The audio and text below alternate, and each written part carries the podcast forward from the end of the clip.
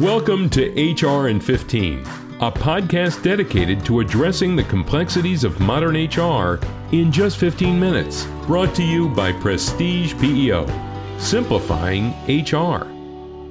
We are back. We are better than ever for another episode of HR in 15. As usual, I'm Eric Fudum, Chief Operating Officer here at Prestige PEO another fun podcast coming up as we are going to continue our conversation with Kevin Law, President and CEO of the Long Island Association. Just to recap, as Long Island's premier business association, the LIA advocates for policies, programs, and projects that creates jobs, spurs investments, um, improves access to and from New York City, and improves the business climate of the Long Island region.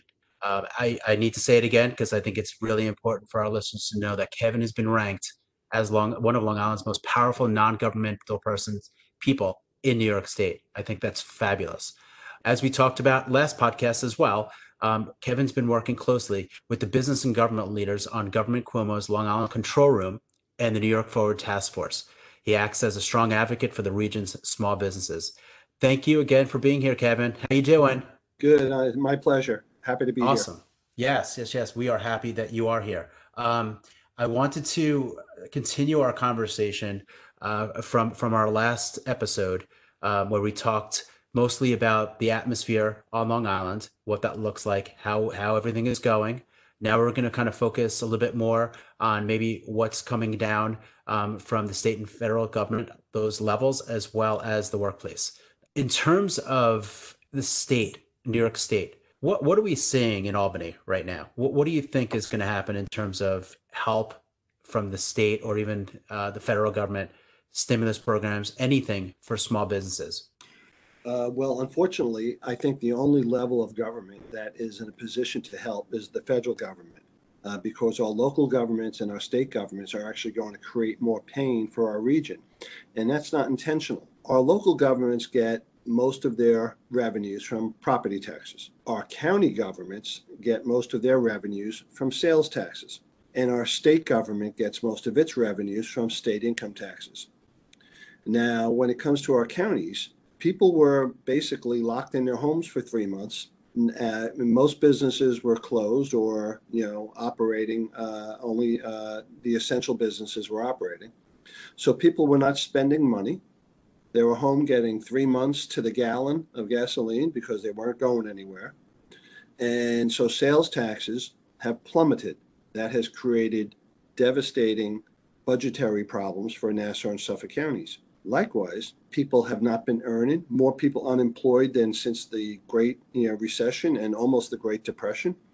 Uh, so state income taxes uh, revenues are way off as well. And uh, so the county and the state governments are not in a position to be helping uh, or uh, small businesses. In fact, because of their revenue shortfalls, there could be reductions in state aid uh, to Long Island, which means school districts will not get the revenues and the state aid that they're accustomed to. And that means property taxes could be increased. So that would just be insult to injury if during this you know uh, pandemic that property taxes actually have to increase because of the state financial problems. And I say all this because I really think it's up to the federal government that's going to have to help. They're going to have to help the state and our county governments. And the House of Representatives did approve a bill. It's called the HEROES Act. It has stalled in the United States Senate. That act would provide significant monies for the state and county governments uh, and prevent that sort of Armageddon uh, financial pain uh, from being uh, thrown at uh, Long Islanders, uh, as well as other, you know, all regions of New York State. so um, there is hope that um, Republicans and Democrats will come together in Washington to help out those regions of the country, like Long Island, that have been impacted more severely than most other regions of the country. And they're supposed to break for summer recess uh, by August 1st.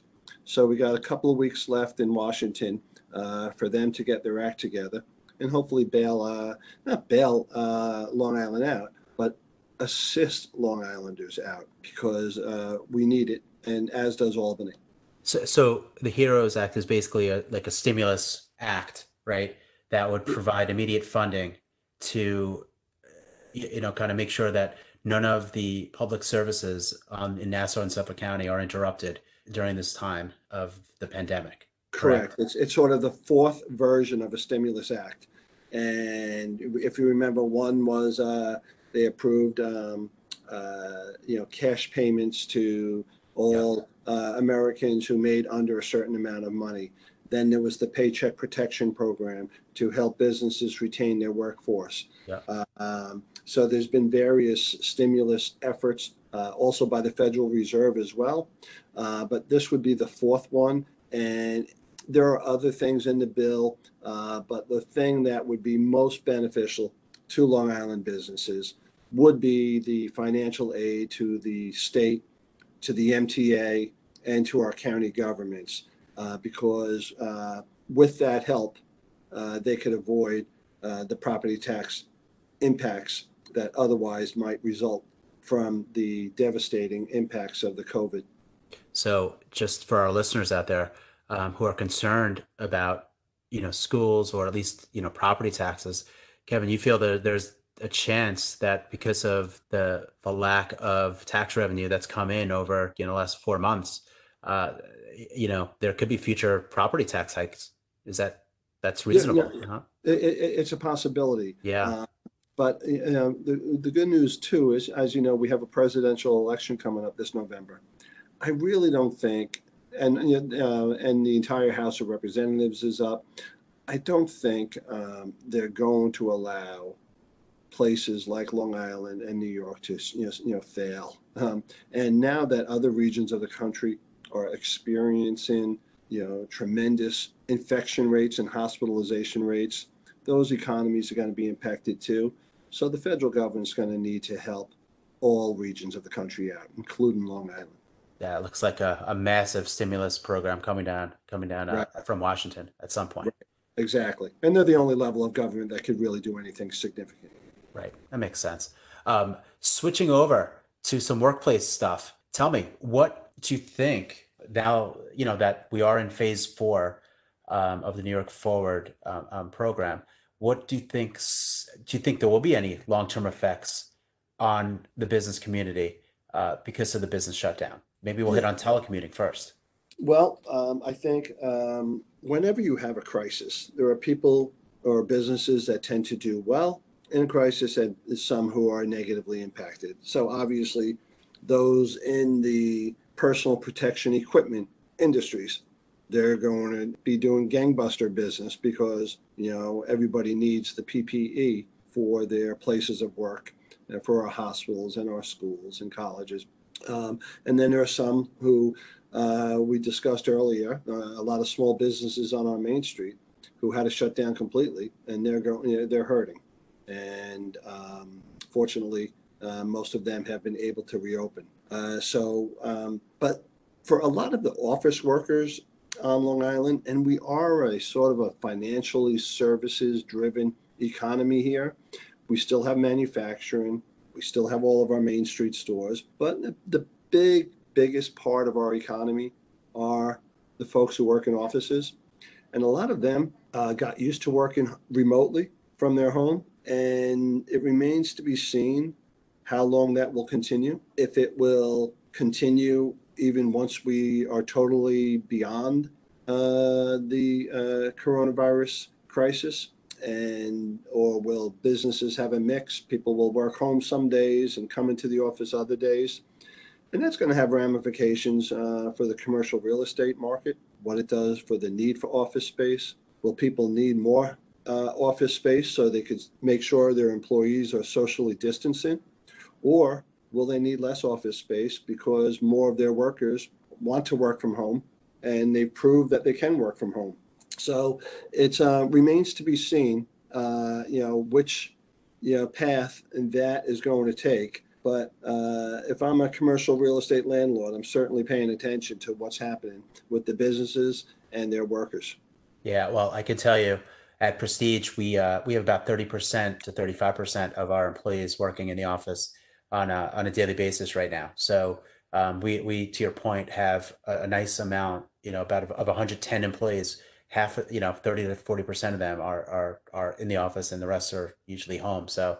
Uh, it, it, there is a lot of space right now in our office, so I, it, I can imagine the impact that that might have. Or if you extrapolate that across, you know, the small business community on Long Island, you know, I'm sure there's there the office uh, offices are seeing that kind of impact. So, um, talk. Let's talk about New York City, though. Are you seeing any um, issues with or benefits for employees to continue to work in New York City, to or to maybe um, you know not commute anymore to New York City? What, what is what are you seeing there? You know, uh, as you know, uh, that also remains to be seen. As of right now, a lot of folks who have offices in the city, they're not going back, even though they're allowed to go back now. They don't plan on going back until after Labor Day, and um, so uh, you know, New York City, uh, while in that they're in phase three now, Long Island is in phase four there's still a great majority of the workers are not going back. They're continuing to work remotely. But uh, Eric, what I've been hearing, uh, I have a couple of large real estate developers on my board, and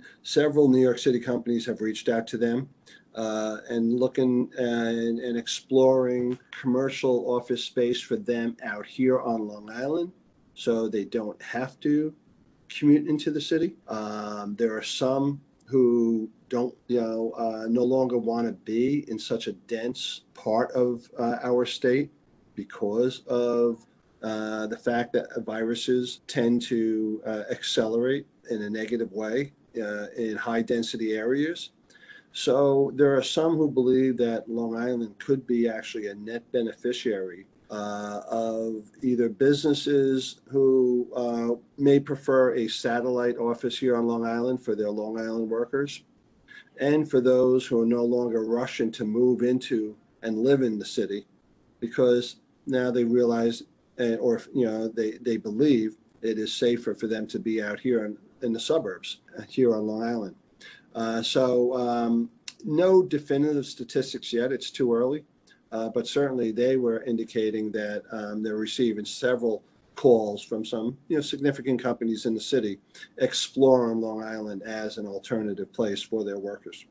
That is unreal. That in such a short period of time, the attraction, you know, maybe f- for working in New York City has kind of dulled a little bit because of all this. Uh, but you know what? It might really benefit Long Island and uh, and, and help us out for for the growth and, and support that we're going to need as we get back to normal. Um, it could, it could. What I think yeah. is it's going to depend. You know, uh, until we actually have a vaccine that works, people are going to be hesitant about going back to normal, and so. Um, uh, even at least for the short term, though, Long Island could be well positioned to take advantage of the fears that people may have about either living or working in the city. Really, really interesting to see as we move forward. I I, I, I understand. Um, talk about things that small businesses should think about as they do reopen right in their business. What what should they what steps should they should they, should they put in place? Well i'm going to encourage all your listeners to go to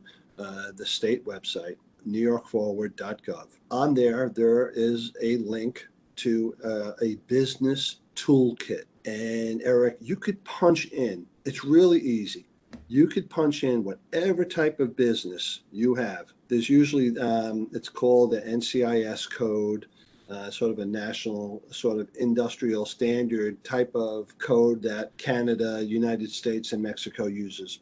And, you know, it will help lead you to uh, that particular code. And then it will show you all the requirements you have. One, it will tell you, are you allowed to be open? And then two, it will give you it will take you to uh, a section which will show all the guidance and standards that you have to comply with to protect your employees as well as any guest clients or customers coming into your place of business. So really very helpful, really easy to use. And they're very similar, you know, uh, because businesses, they got to do two things. They got to take care of their employees because employees need to feel safe or they're not going to want to come to work and then for those businesses where the public comes in as customers or clients, they also want to feel safe about going to that business.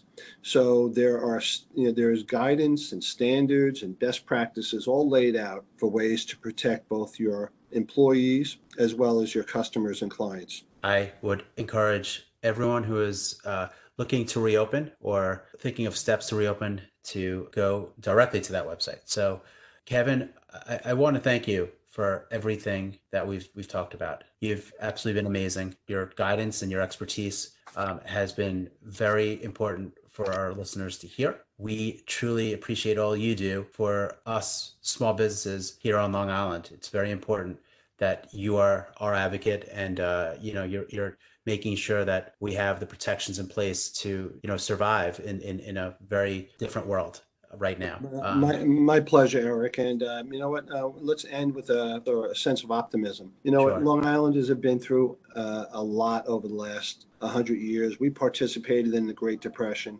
We uh, certainly uh, went through uh, 9 11.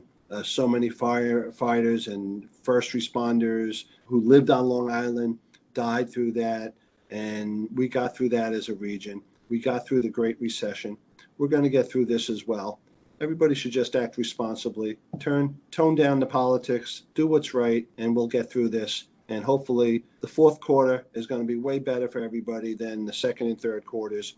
And hopefully, 2021 will be even better. I uh, agree. Amen to that. Um, for our listeners, for more information um, on what Kevin and the Long Island Association is is working on, uh, please visit their website at longislandassociation.org and you can get exactly what you need as you know we continue our reopening process.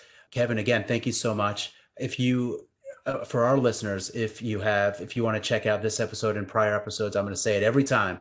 You should visit hrn15.com and you'll get your taste of this episode kevin and others. So thank you so much uh, until next time thank you for questions or more information on today's topic, visit prestigepeo.com.